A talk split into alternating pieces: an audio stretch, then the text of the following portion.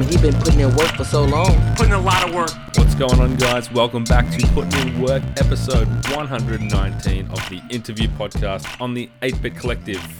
We are powered by Audio Technica, and I'm your host, John O'Peck, joined this week by Chase Williams from InnoGames. He is the product manager over there at one of the biggest mobile game studios in the world. He's currently in Germany, but I got to know Chase as a assistant producer at PlayStation, Sony San Diego.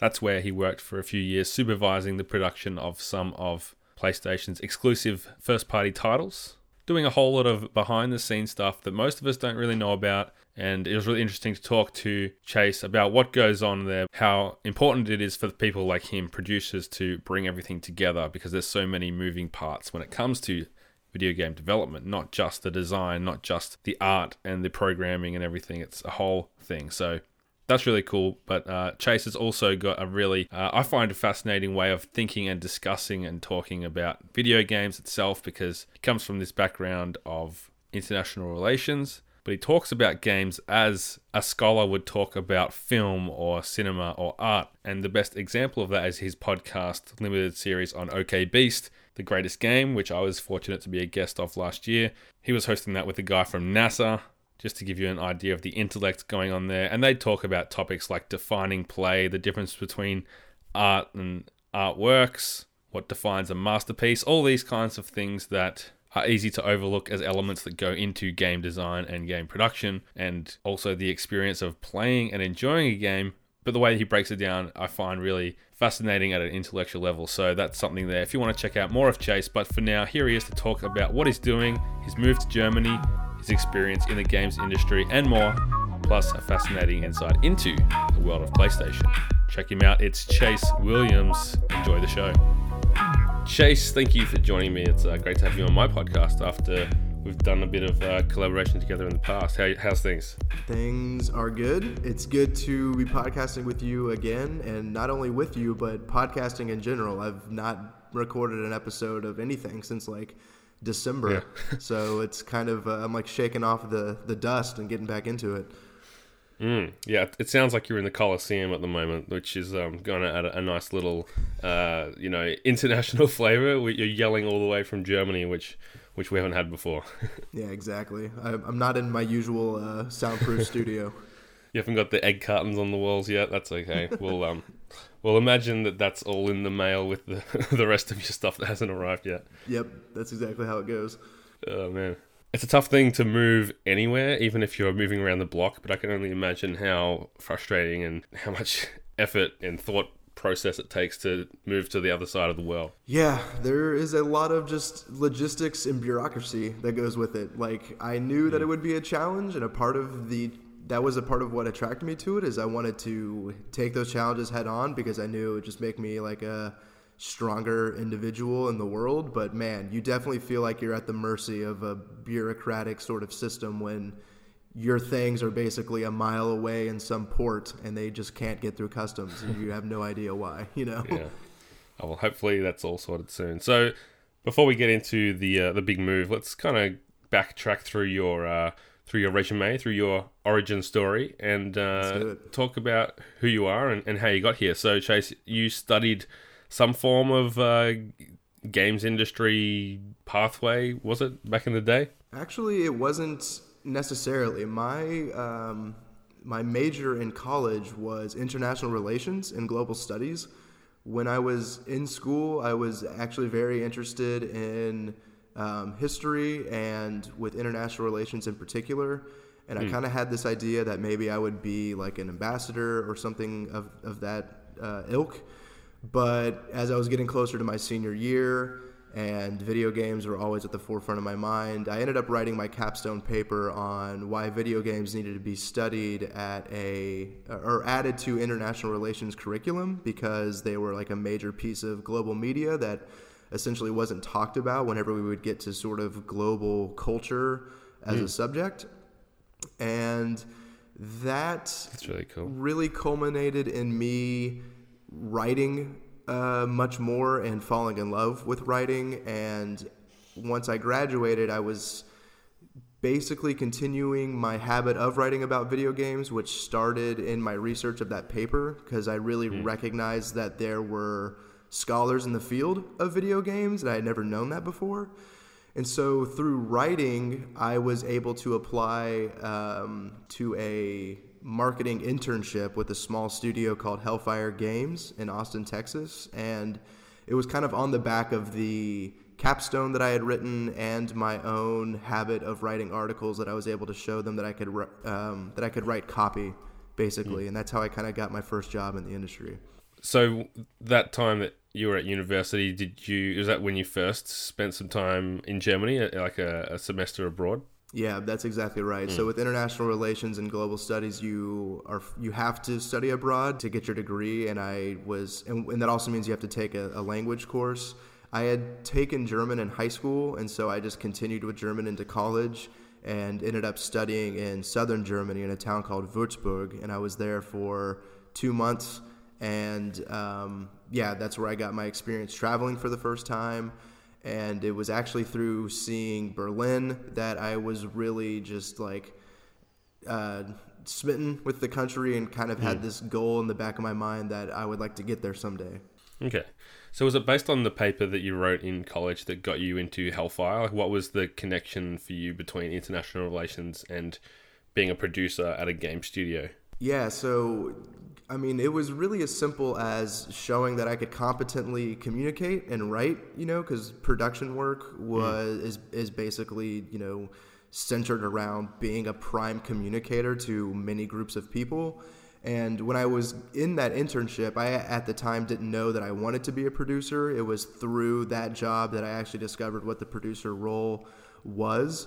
Um, but I think for Hellfire, you know, they were a very small operation, so they just really needed somebody to fill the gaps of what needed to be done around the studio, which is kind of also a really good way to explain the production role. And as someone who was very eager uh, and who has always tried to apply themselves in their job, once I got hired, it, it, it was more about like I was asking for more things to do as much as I any time that I was anytime that I would rope my current responsibilities into like a daily um, I could take care of them t- day to day easily then it was just about adding more to that workload consistently mm. you know was games always something you wanted to work in or was it kind of just you stumbled into it realizing that you through studying international relations and, and maybe writing that paper you realized oh wait there's a place for me in the games industry yeah it's it's kind of odd because um, you know I, I had been involved with video games my entire life and i had been listening to video game podcasts since i was in like middle school and had been watching e3 every year of my life kind of deal. But when it came to my studies, I would see myself as like a like a, uh, a history professor, or maybe I would do this international relations gig and try to actually have uh, an uh, an effect on like global affairs. Mm. But as the semesters were winding down and it was time to actually think about applying to jobs, suddenly all I could think about was like if I'm going to apply to companies they're going to be video game companies because it's the only ones that I know and care about. And then, you know, next thing you know, you're looking at every, you're looking at a list of video game studios in Austin, and then you're seeing what it is you might be able to do. And it was, it was not even like a, a, a formal decision as much as it was like a, a natural step in my own personality, I guess. Like mm. it's, it's kind of hard to explain. Yeah, that's interesting. And I guess it would, would have been during that time at Hellfire that you would have kind of first had some interaction with Sony. Yes, because they did publish their game on PlayStation 4, and my big, um, I did got I, I got to do a lot of Sony specific tasks. Like I had to lead our team through the technical requirements checklist, which is basically the list of all of the tests that you need to do for your game to pass format and so I led, you know, that was very Sony specific. You have to make sure that you're using their icons correctly and everything. I also got to make the trophy list for our game, which was nice. like deeply satisfying being somebody who is like a, a trophy chaser and who listens to podcasts where trophies are important, you know? So that was like a, uh, like a, a really cool rite of passage or sort of accomplishment in my eyes. But then I also got to write the game description for our game that would be read on like the drop. And so then hearing all the podcasts that I used to listen to read the text that I put into like into the PlayStation yeah. Store was also very cool. And I I made the trailer for our game. So if you go and, and look up Big City Stories on PlayStation 4 on the on the PSN Store, the trailer that plays was made and edited by me. And so that is cool. Yeah, you you yeah, it, it, there's a lot of pride like kind of getting to integrate yourself in something that you've been following for like many years. You know. Yeah, no doubt this is going to be a really niche question, but when it comes to the trophies, does the developer say we've got five gold, 10 silver, and, and 20 bronze and a platinum, or is it up to you to actually come up with the requirements and everything yourself? It's all you. Yeah, you you basically have a budget. You have like a, amount of points that you can use, and you can divide those among the weighted trophies how you want. And I mean, you could I think technically probably just do one big ass trophy. They might like say no, like they might send it back and say you can't do that, or there might be rules against it. I I forget at this point, but yeah, you can you can split them up as you want, and then there are some guidelines. Like our game was free to play, so free to play games can't have trophies, right? So I mean, can't have uh, platinums. So right. I couldn't put like a full suite of trophies in there, but or, or if it's like a DLC add-on, there's like some limitations there. But yeah. Hmm. Interesting, interesting. We could talk about trophies all day, but we better not because yeah, no, uh, I agree. A lot of people would not have any idea what we're on about. Um, yeah. So from there, how did you end up at Sony? Because, uh, like, from what it sounds like, PlayStation has been a big part of your life. Definitely has mm. been for me. So I can imagine, you know, from the outset, the idea of if we told you while you were studying, one day you're going to be at Sony, that would have been pretty pretty amazing. Yeah, no, you're you're absolutely right. It was certainly surreal, but it was very really uh, pretty simple. Like I was able to um, earn the title of associate producer at Hellfire Games, and I always felt that like that title was given to me maybe not prematurely, but it was so, it, it, was something that I knew I needed to grow into because hmm. production work was usually the culmination of a couple years of like QA experience or um, experience in the studio in some other way. And so to earn that title, I think because of how small the company was and just because of the work that the type of work that I was doing was really surreal for me and I always felt like I needed to live up to it, which pushed me to really work hard at it. And so when I when that studio um, uh, when I left that studio, I was just looking for associate producer roles and uh, happened to be on Sony's like mothership uh, website where they have like career listings for all their studios, and then sure mm. enough, you see assistant producer at Sony San Diego, which is you know exactly what my title was, and then.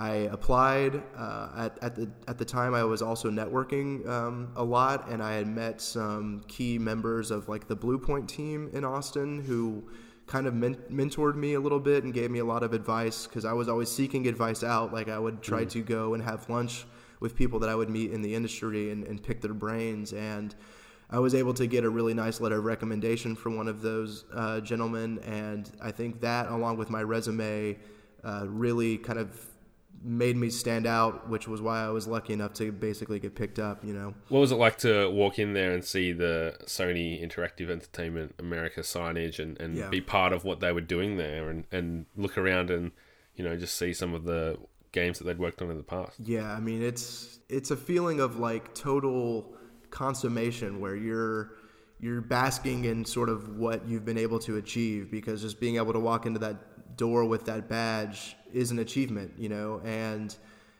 you just feel there's just like a lightness, like you're you're elated, you know. Every day you you view that you view the ability to work for them as like a privilege, right? And hmm. that definitely is a part of the uh, you know of the the person or the yeah the personality of someone who is green at any job i think right like you know you compare yourself to maybe someone who's been working there five years the the sheen maybe isn't the same but i know that having the playstation bug like the icon everywhere on my badge on my notebooks on my pens was just filled me with pride and it makes you want to do good work. And not only that, but Sony is a very big company and they take care of their employees with their perks and benefits. And so getting to have uh, access to like first party titles at a discount or refurbished PlayStations at a discount and when new games are coming out that I know that my friends like, I'm going to pick them up a code and I'm going to send it to them. And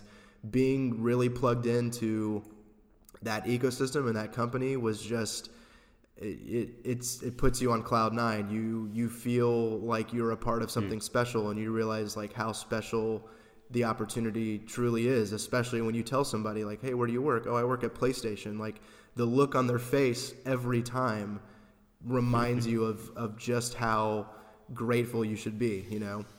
I can only, yeah, like I said, I can only imagine how rad that would be. So while you were there, what were some of the titles that you were able to be part of, and I guess what did your job involve there? Yeah, so I was hired uh, into their external development team, which was uh, basically a team of like five or six uh, production personnel that managed projects that were being contracted by PlayStation. So in this regard, we were a, I believe, a third-party publisher. Uh, I don't know. We'd be. Mm-hmm it's a dude, and by the way, the delineating like second party, third party, not even people who do the job like can even give it to you straight. But we would basically yeah. pay developers to make games exclusively for PlayStation, um, and so we were either assisting the titles that were already released or we were helping with the titles that were soon to be released. And so when I first got there, I assisted in a very like small way the launch of Drawn to Death which came out mm-hmm. um, right about the time that I was being hired. And but my main role was to support the game Guns Up, which was a PlayStation 4 um, free to play like asynchronous multiplayer um, like tower defense game basically. And so I remember that. Yeah, I, and that was also kind of crazy because I remember watching the trailer for that game at PSX and being like, "That looks pretty cool." And then, sure, sure enough, you're going to end up working on it, right? But yeah, basically how the studio was set up was the majority of the personnel worked on MLB, and that's the MLB studio, and they're just over there cranking out those titles every year. Uh, and then we kind of had our own little operation in the corner of making of, of producing and publishing these smaller games. Okay. And so when you say that you, you know, work on these games, what does that mean as a producer? Like what is your day to day role like i think from past conversations with you it involves like making sure that the developers are hitting targets yep. and that they have everything they need is that essentially the idea yeah i mean in a in a broad way that's exactly it so you are the one who are managing their milestones so they have agreed we have you know every every party involved has agreed on like what is to be delivered in the future and so you are tracking that delivery and making sure that things are moving towards that deadline in a, in a proper pace. And then, yes, the, the core idea is that you are, you are there to unblock anybody who becomes blocked. Like, if somebody can't work or work is being delayed for a specific reason, you are the one who's going to figure out how to solve that problem.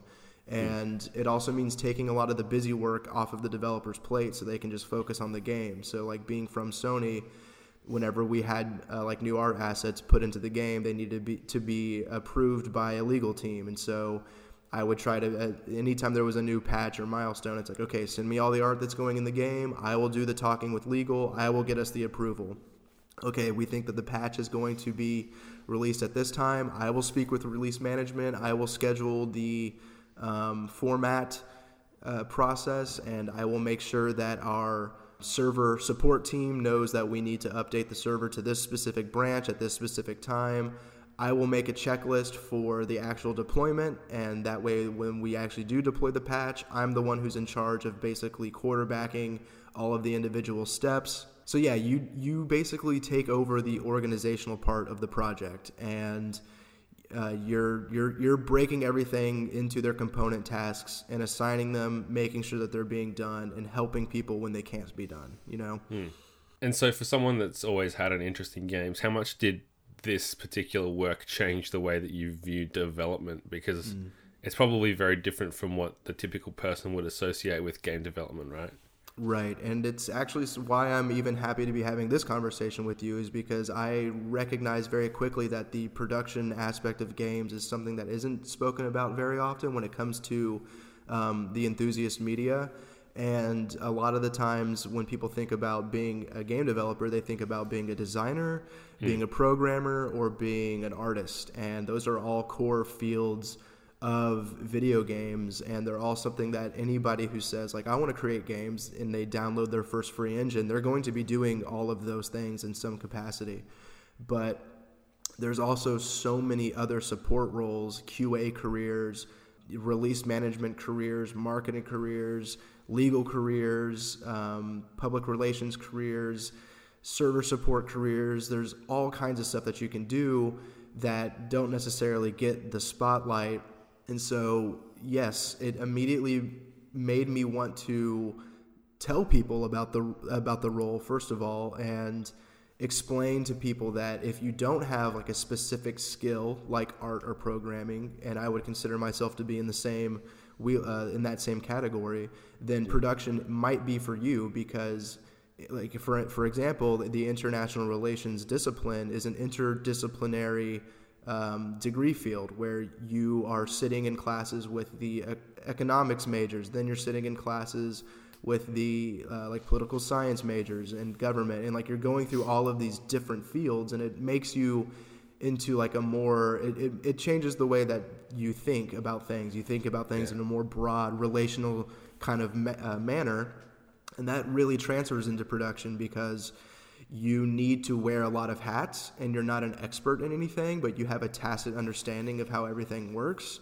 and you need to be able to see things from like a larger holistic picture um, and you need to be able to communicate you need to be able to speak to people and that is exactly where my personality lies and that's why when i learned about the production role it was like a no-brainer that i wanted to pursue it. So getting to see it firsthand i wanted to become like an evangelist for it uh, to like tell people about it. But to get also back to the root of your question i also started looking at games as more more as like products recognizing that even though I did get to have design input on some aspects of the titles that I worked on or you know you you get to see the ideation phase a little bit and that's a very fun expressive artistic exercise. At the end of the day you're selling a product and it makes you evaluate games as products as something that is on the shelf competing for a dollar and you realize what makes somebody willing to spend their their hard-earned money on something. And that also changed the way that I looked at video games critically it also makes me realize how much um, I would say like the review driven discussion in the enthusiast press is actually uh, very much geared towards a commercial evaluation of something than it is an artistic expressive evaluation. Um, so yeah, I mean, I think all of those things together is sort of what the role gave to me. You know. Yeah, I really like that. It's um, interesting to think about games in that way. And mm-hmm. I had Kamina Vincent, who is was the producer on Florence from Mountain Studio in Melbourne, and she was on my podcast when I was at PAX. And just like from talking to her, as someone that was working at a very small studio, like even they had a producer on their game because it mm. was a development cycle that required timelines and organization Yep. and it, it makes you realize like yeah like game developers in the creative sense are very you know intelligent and able to you know design things and make things work and that's amazing but those skills don't always and i'm generalizing but they don't always line up with organization and logistics and the things that people like you are skilled at so Right. yeah it, it, it really is a great i love game development because it's a great example of like the human body of Yes. cooperation and, and everything needs to make sure that you know the hand knows what the foot's doing and the mouth Yes. knows what the you know the arm's doing and it just all works together so beautifully and that's when you get a great game and then you know times where maybe that doesn't work so well we can Yeah. see in the end result that you know if you get the inside story it's probably where they went wrong was that something didn't happen in that chain i guess Yeah, absolutely. so your time at Sony had to come to an end, unfortunately. Mm-hmm. Uh, how did that go down, and, and what was it like to kind of bounce out of there and have to find something next? Yeah, so it, it, it came about, it, it was there was changes to Sony's overall leadership in terms of I think who is now the president of Sony Interactive Entertainment America. I think there was a change up there, and you can you can kind of see if you are a follower of Sony. You can see for yourself how their approach to publishing games has changed, in in what they sort of focus the re- resources on, how they structure their their studios, what their studios are doing, right? Like kind of at the reveal event for PlayStation 4, there was very much like a an independent games fervor from them and I think as they've had bigger hits like God of War, Horizon Zero Dawn, even the MLB game is a good example where they have like a, a single studio making one extremely polished, high value product.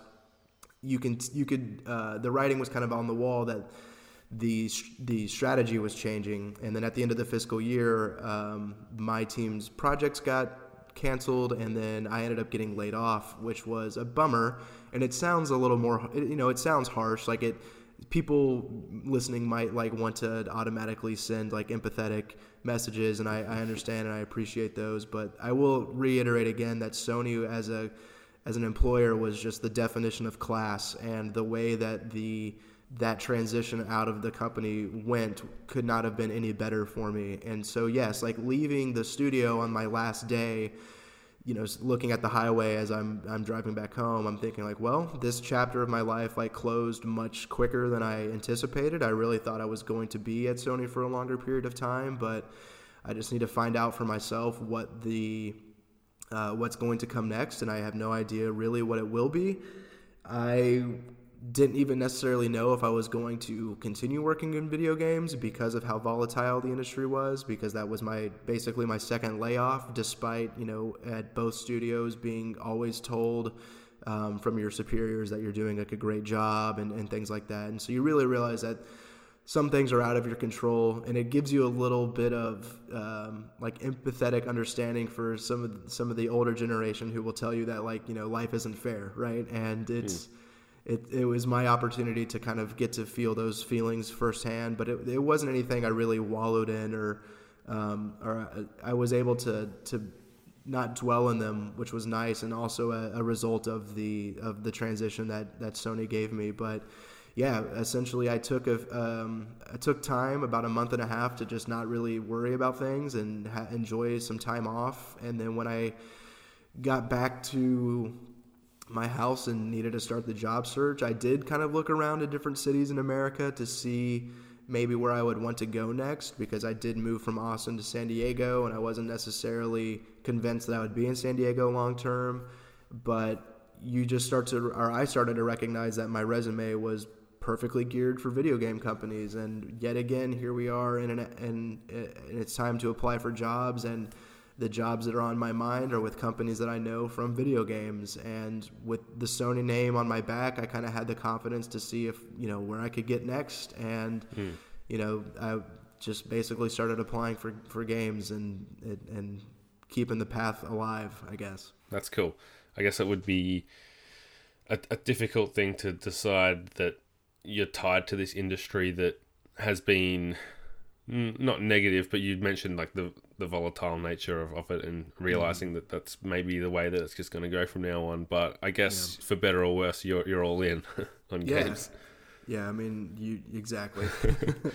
that's cool. I mean, it's it's part of the adventure, I guess, and it's like uh, you hear a lot of uh, you know criticism of how the, the games industry functions and all the union issues, but it, it seems like people who are working in there wouldn't have it any other way in the sense that they're making these games and they're in that industry yeah. that they love despite its flaws that you know hopefully one day it can be a much better situation for everybody involved but i guess it's uh you know that's right the, yeah. uh, like people know when they're getting into it it's not a perfect scenario but it's what they want to do exactly and it's also one of if not the hardest entertainment product in the world to make. You know, you were talking uh, just a moment ago about all of the about how it's a perfect um, like metaphor for like the human just the human condi- like body of how of how many different things are moving together like making video games is prohibitively difficult and you are fighting your own game at all points and times and anything can break it and you will have no idea where or why it came from. And you're having to synthesize um, you know people who make who sculpt art with the people who make the sound with the people who write the systems all of these different types of people and types of brains to get them to make one coherent product. Uh, it's incredibly difficult, um, and there's definitely ways to do it right. There's ways to do it wrong. Where everyone's still figuring it out. But you also, or not you personally, but the majority of people don't really get to read the articles about the companies who are doing it incredibly mm. well, right? Like even the company that I work for right now, and which we'll get to, I'm sure soon, InnoGames, they there's no. It is one of the most relaxed places I've ever worked in my life, and they are one of the biggest mobile games developers in Germany and also like in the world. And you can just it, it's amazing to come into that environment and see like okay, all of the the kind of BS that goes along um, that is being negatively that is being covered in the industry, all the negativity that does exist, it doesn't have to exist. And and, and to me, it's shown that like, excuse me, there there is an, a way to do it that's sustainable and um, that still brings success as long as you are orienting orientating your goals mm. to um, I would say maybe more stable and believable expectations and things. So yeah, no, that's great. And you mentioned you know InnoGames. You mentioned with I guess already mentioned that you're over in Germany, but was mm-hmm. I want to know like was that semester you spent abroad over there the seed that planted you to look as far as somewhere like Germany and going over there? And, and how did you end up at InnoGames? Yeah, absolutely. So getting the itch to travel and having that uh, desire come about in the country of Germany certainly biased me towards wanting to be there again. And I just always uh, thought of my time fondly there, and I had you know a little bit of the language underneath my belt where I could converse in a somewhat uh, mediocre fashion. so I, I, I, had that connection as well. But yeah, I was essentially just looking through game job postings online and found a product manager position at a company in Germany, and I don't think I even really looked at what the game was. I was just like, "What product manager, Germany? All right, let's try it out." And I got the email, got an email, got an interview, and then just the whole process started happening, and it, I, I, I, I'm still coming to terms with it, right? Like I, I'm so stoked to be here, and you know, even though there's a lot of difficulties with learning how to move overseas, getting used to a different country uh, that's all a part of the story. And I wanted to eventually live in Europe so that I could travel Europe because I, I do love to travel. And, like, for example, I went to Japan for like a couple weeks a, a little over a year ago. And even being there for a couple weeks, it was longer than most people are willing to spend on a vacation, but it still wasn't enough. It's like I can't possibly experience all that I would want to or need to in this small amount of time. And so I kind of just felt like I would rather move overseas so that I can actually be in a new place and have access to these other new places without having to just see them in two week chunks once a mm. year. You know what I mean? Sure, sure. And like you said, like it's another country, but Germany has a very different culture to where you've come from. Like San Diego, California to Germany is, you know, yeah.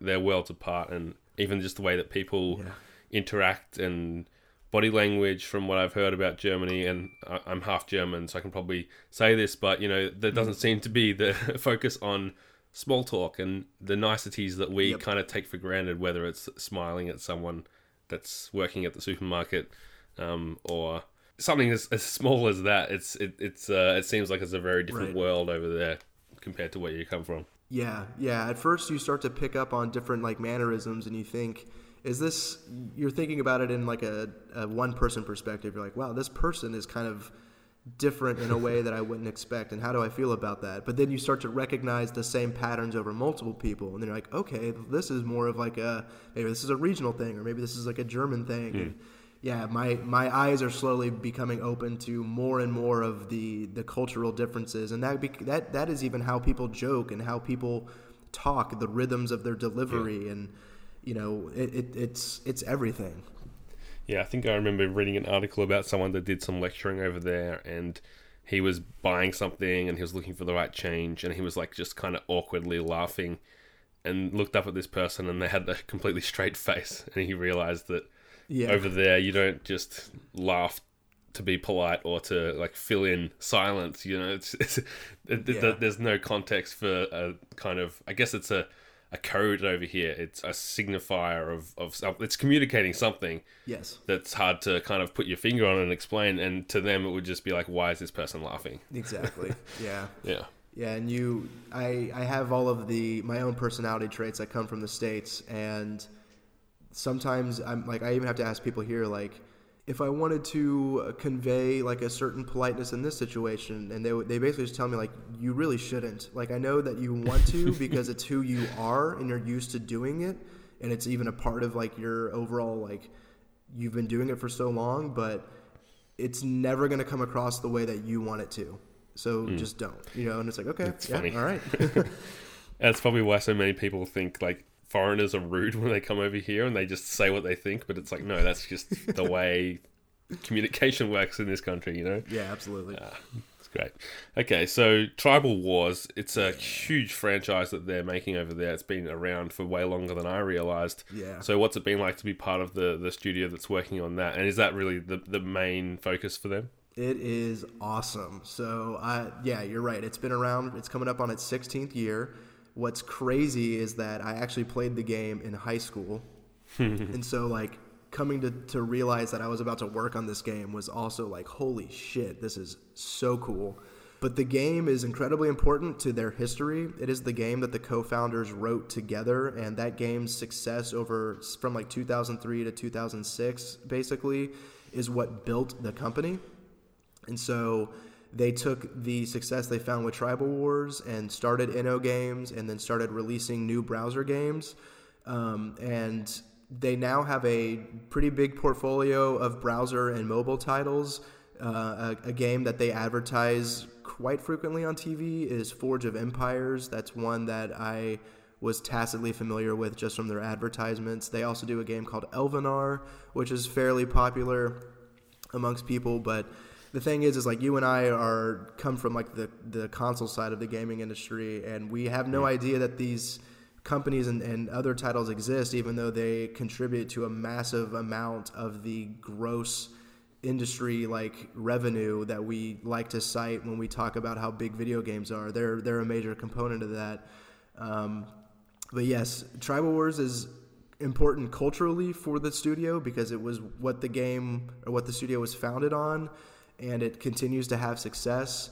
Um, and I would say that it even deserves a footnote in the uh, history of the internet in some capacity because a lot of Europeans uh, in 2003 who were getting the internet for the first time found this game and they've been playing it there ever since. Um, and we, we have a we have a player base that plays Tribal Wars like it's chess. You know, they're never going to not play it. It's a part of their life, uh, and that's it's really cool. I, I definitely walk in to work every day super proud that I get to work on Tribal Wars. You know. And so, what is the product manager role? How does that differentiate from the previous producer roles? Is it much the same?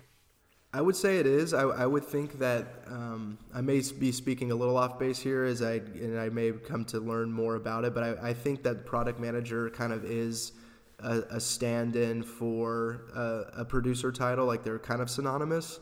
It it's a it's a little bit more responsibility for me this time. Um, now I'm actually managing people, so I have like direct reports. Now I'm actually in charge of the roadmap, and I get to define what the roadmap is and now I have obligations to revenue targets, and I am a part of projecting revenue targets. And so I was able to basically just take the next step in my career when getting this job and go from um, assistant production to uh, to more of like the full producer type of role, um, which has been fantastic. You know, I, I've learned more in the last three months than I did I mean, I mean that I've honestly been lucky to be continually learning in my career, but I'm, I'm now learning again at a, a much faster rate. You know, just because now I have new things to do that I've never done before. Yeah, I guess that's one way to expand your skill set is to move to another country and have to work out a new way to do things. It's probably been a, a huge learning curve in the few months you've been over there. Yeah, definitely. That's cool. So, what would you say has been the hardest part of getting to where you're at? Where I guess you could confidently go into any studio with the experience you've had and, and probably feel like you can add something to what they're doing there, right?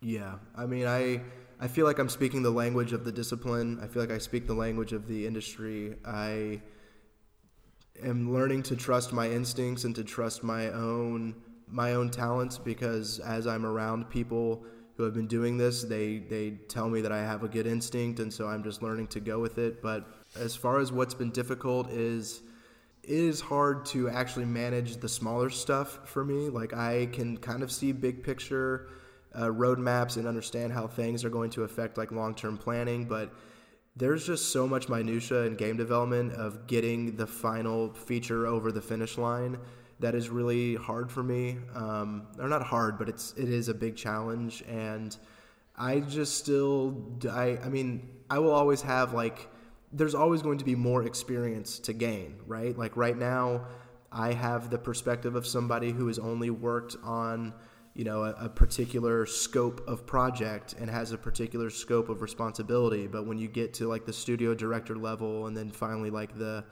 the chief product officer level you're looking at things uh, and it, you're, you're not concerned with the things that I'm concerned about. And learning to take what I'm doing now and also try to understand how it fits into the broader company's like strategy or how it fits into our section of the industry like what is our competition doing and and now being actually like I need to reliably be playing games that we compete against so that I can like keep tabs on them, see what they're doing, see what they're doing well.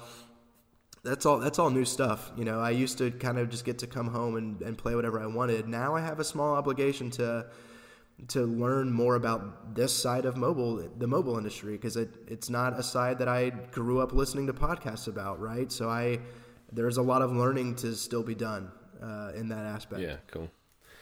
No doubt. So, what would be your advice to people who want to work in a you know video game industry or connected role, but they don't have that programming background, they don't have that design background. They want to apply their own skills to that industry that they love, like you have. Right. Yeah. So, I would definitely say that learn to learn to write in a clear and concise manner. Make it so that you can get your point across as clearly and as quickly as possible. Really evaluate what your strengths are when it comes to organization. Show at a potential employer the ways that you have finished a project from start to finish. Explain the ways that you organize yourself, that you organize other people's work, how you would see yourself organizing a team. Explain to potential employers your attitude towards being proactive and finding potential problems, how uh, explain the way that you're able to prioritize your time because a lot of the in a lot of instances you have more things in a day to do than you have time for and it's very important to know what the priorities are. So you need to be able to explain how you prioritize things. But also like if you're getting into a, a, a an entry level role that isn't exact that doesn't have the producer tag on it but you want to get there one, tell them that, tell your employers that you have a desire to work in production and you want to learn those things through the role that you're that you're applying for. But then once you you know have your internship or you have your first role, make yourself almost um, like constantly ask questions, um, figure out what pieces of responsibility that the team has, like figure out why they're happening uh, because it's going to give you the, the the overall look at the project, and so you can see in those kind of broader terms. And then also show up in your boss's office and explain that you need more work. You know, like try to wrangle your role as best as you can, and then once you have your responsibilities down and you're competent at them, ask for more. And basically, I consider the production role to really not be too terribly difficult. It's more about managing a lot of very small undifficult things. And so the best producers may not it's not like that they're they're geniuses so to speak you know they're going to have a lot of experiences and wisdom through their own time in the industry but it's that they can manage their tasks so well that they have time for more tasks and that's that's kind of it like you're you're taking one piece of the puzzle and learning it and then taking the time that it takes to complete it and minimizing it as much as possible so that you can then fit more things into your day. And as you slowly but surely um, deduce all of those things into smaller and smaller pieces, you're just asking for more. And yeah, that's kind of how I, I view it. No, it's cool. It's great advice. And I think that if people look at what you've done, then they can see that, you know, there is a path to get there. And you've certainly, you know, worked hard to to fine tune what it is you do because I, I, imagine there'd be a lot of people that mm. would try and fail, but you've managed to stick in there because it's been like basically five, four or five years of doing it consistently by now, hasn't it? Yeah, I mean it's mm. kind of wild to think about, um, and that yeah that failure that you're mentioning like that's another part of production is like you're going to make the wrong decisions and you're going to cause problems but uh, you know a part of this role is fixing those problems that you've started and then being able to clearly evaluate why that problem happened and learning from it and moving on and your employers are going to expect you to make mm. mistakes and um, they're never fun to make but you will make them and you will learn from them and, and then you'll keep going forward yeah. you know no doubt so before we get to the last question there was a couple of things i wanted to go through just because i've got you here so i may as well ask because i think you have a probably a unique insight into the beast that is PlayStation.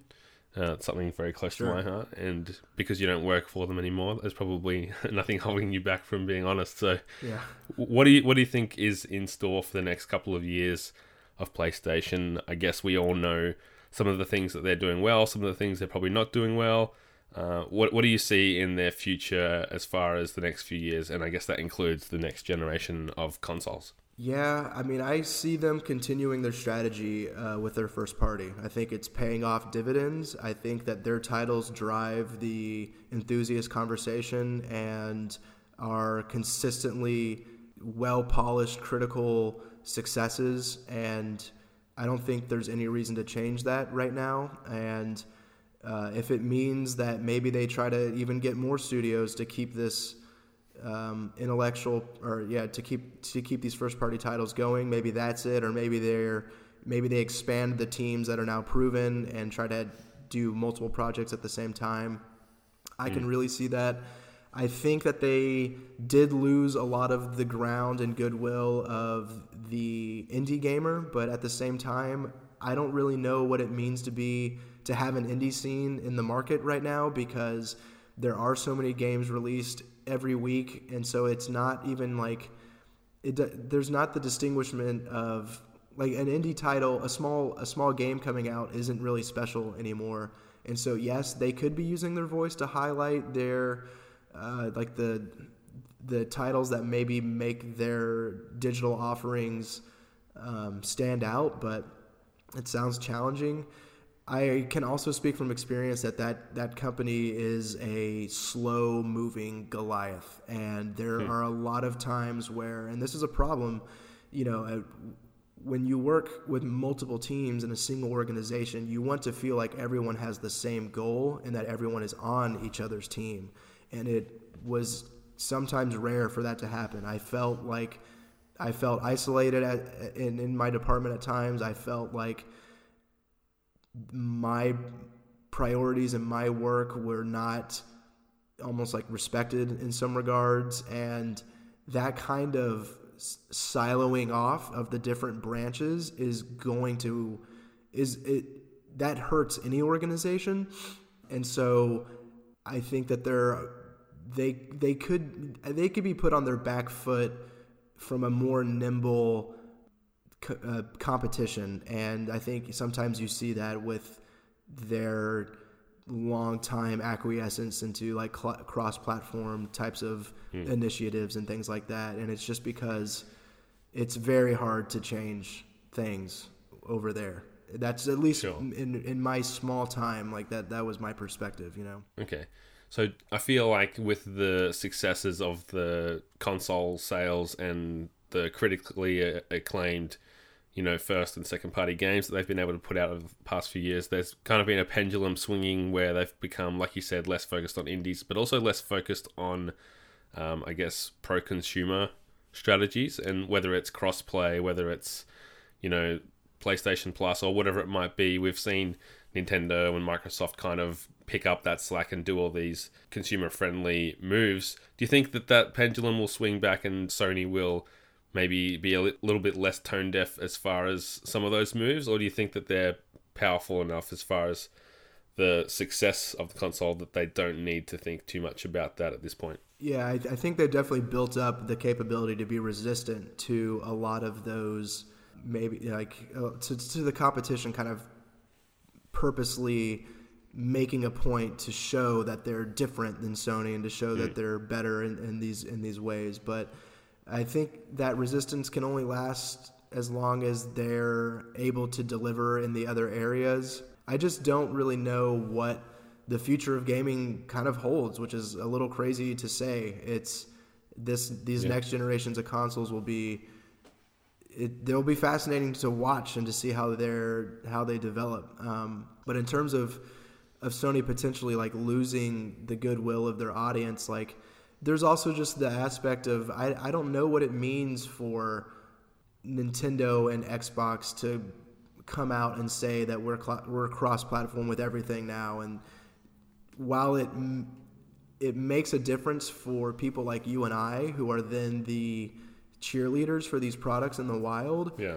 I look at the I mean the the video game industry is so it, it, it is growing at a ridiculous rate, you know, like 10 percentage points a year, which is just unbelievable. And the amount of people that play games, but play games outside of the kind of habits that maybe you and I have, which is a more like we're more like connoisseurs. We like to sample a lot of things and play a, mm-hmm. a variety of experiences where there's so many gamers out there who like they play one game and that's the game that they play and then gaming for them is more of a social uh, a social practice of having a community of people.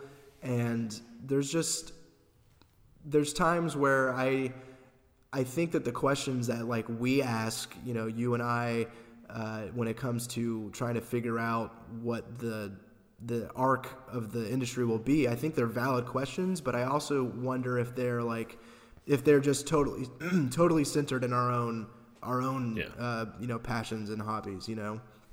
Yeah. We might be too close to it. Right. Yeah.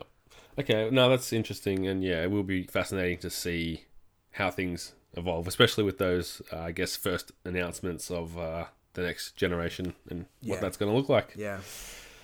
Cool. So, just before the final question, I want to give you a chance to plug some of the uh, OK Beast content that you've worked on. We did uh, the Greatest Game podcast, it's a series that you've put a lot of effort into. So, I just thought I'd let you explain what it is because you do it so well rather than me trying to do it. Yeah, thank you. Yeah, so if you're interested in sort of reading uh, articles or listening to podcasts that I've put out, a lot of my th- my my work is more focused on um, the critical aspects of video games. I do a lot of research in my spare time about um, the philosophy of art and the philosophy of meaning uh, and art history, and I try to apply work that has been in scholarship for many years to video games.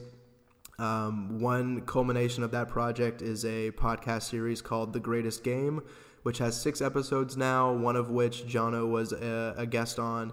And you can just find that on podcast services or iTunes by searching The Greatest Game um, and maybe putting OK Beast in the search bar. You can also probably find it that way just on Google if you want to watch it. And then, yeah, if you type in just Chase Williams, OK Beast, um, you'll find my articles that have been posted to that website. I've done things like reviews for Octopath Traveler. I've done more critical minded uh, articles where I try, like, one of my favorite articles is called Dark Souls and the Lifespan of a Masterpiece.